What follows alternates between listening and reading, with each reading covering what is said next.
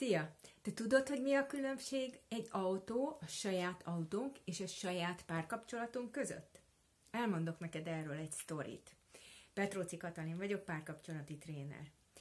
A minap úgy jártam, hogy mentem az autómmal, és kigyulladt ez a motor visszajelző lámpa az autóban, ugye sárgán elkezdett égni.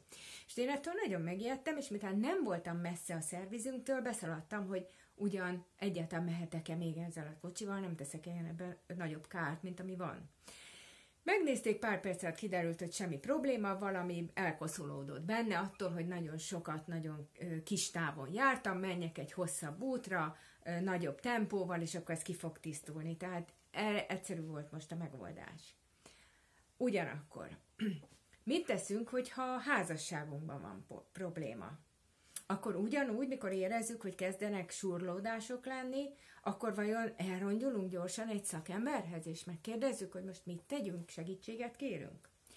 Pedig ugye, amikor az autónknál valamilyen furcsa hangolja van, ami eddig nem volt, vagy letörben, letörik benne valami, ami ugye nekünk egyébként megkönnyíti a, az autó használatát, vagy elkopik a gumi, tehát ha valami történik rajta, amiről úgy érezzük, hogy az a biztonságunkat veszélyezteti, vagy egyszerűen a komfortérzetünknek nem tesz jót, akkor mindjárt el, elszaladunk vele szerelőhöz, és megcsináltatjuk.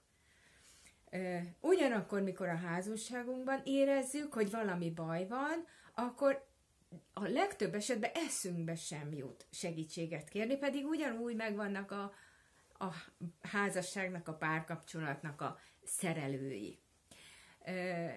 De nagyon sokáig el tudjuk ezt húzni, akár évekig. Ugye jön egy jobb periódus, akkor úgy érezzük, hogy jó, hát na hát ugye ez az igazi, jól érezzük magunkat, és ez már biztos mindig így lesz, és amikor jön egy rosszabb időszak, akkor meg egyszerűen várunk, és, és reménykedünk, hogy hát megint jobb lesz. De hát igazából mitől lenne jobb, hogyha nem teszünk, azért nem tudjuk, hogy mitől romlik el, és nem tudjuk ezt megelőzni.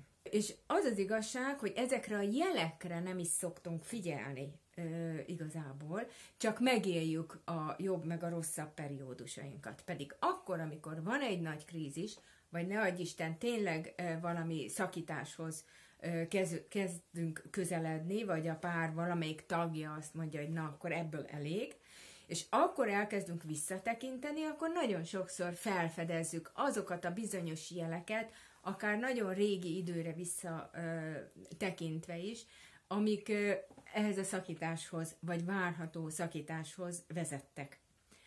Úgyhogy én azt ö, ajánlom nektek, hogy legyen legalább annyira fontos a saját párkapcsolatotok, mint az autótok.